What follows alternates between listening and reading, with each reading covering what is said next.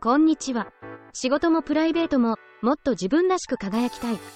そんなあなたの背中を押していく記事をお届けしている片付けコンサルタントのアラチェです。今日はディズニーシーに住みたいミニマリストが勝手に片付けコンサル。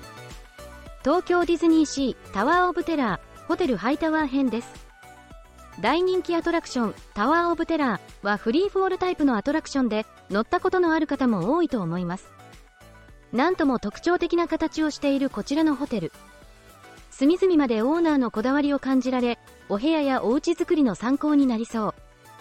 今日はホテルのこだわりポイントや注意点を片付けコンサルタント目線でお伝えいたします。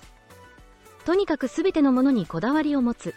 ホテルハイタワーは上部が大きく作られており、頭でっかちな変わった形が特徴的です。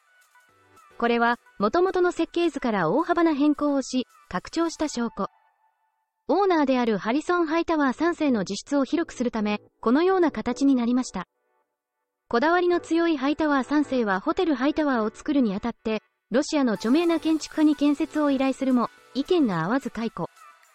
結局、自身が設計を手掛けます。世界各国を探検してきたハイタワー3世は、様々な建築様式をホテルに採用します。他にはない独特なホテルはハイタワー3世なき跡も建築物の歴史的価値が高いという理由で取り壊されずニューヨーク市保存協会により見学ツアーが開催されているほどですこちらのホテルでは世界中から集めた彼のコレクションを庭園ロビープライベートオフィスコレクションルームなど至る所で見ることができますまた飾りきれない彼のコレクションは秘密の倉庫にも保管されています好きなものは妥協せず貪欲に集めていたハイタワー3世華美で豪華なものに囲まれたいという気持ちは、自身の強い自己顕示欲から来ていたのかもしれませんね。物への感謝を忘れない。タワーオブテラーに登場する呪いの偶像、シリキウトゥンドゥーには、扱う際のルールがいくつかあります。崇拝すること、雨風にさらさないこと、馬鹿にしないこと、放置しないこと、など、まさかとは思いますが、皆さんは物を粗末に扱ったり、部屋に押し込めたり、存在を忘れてしまうなんてことはありませんよね。呪いの有無にかかわらず、物は大切に扱いましょう。秘密の倉庫では、ハイタワー3世のコレクションが乱雑に保管されていることがわかります。もし丁寧に扱うことができないのなら、何かしらの理由があるかもしれません。物量が多すぎる。自分の好みではない。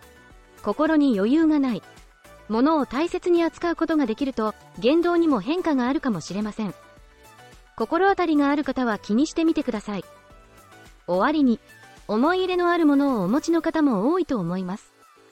たとえ役に立たなくても、存在自体が愛おしいものは、それだけで役割を果たしています。ただし、いくら好きだからといって、管理できる量を超えてしまうと窮屈になり、物に振り回されてしまうこともあるかもしれませんね。ハリソン・ハイタワー3世は偶像の呪いによって行方不明となったと言われています。タワー・オブ・テラーにお越しの際は、彼のコレクションやこだわりのホテルをあらゆる角度から見てください。きっと面白い発見があるはずですよ。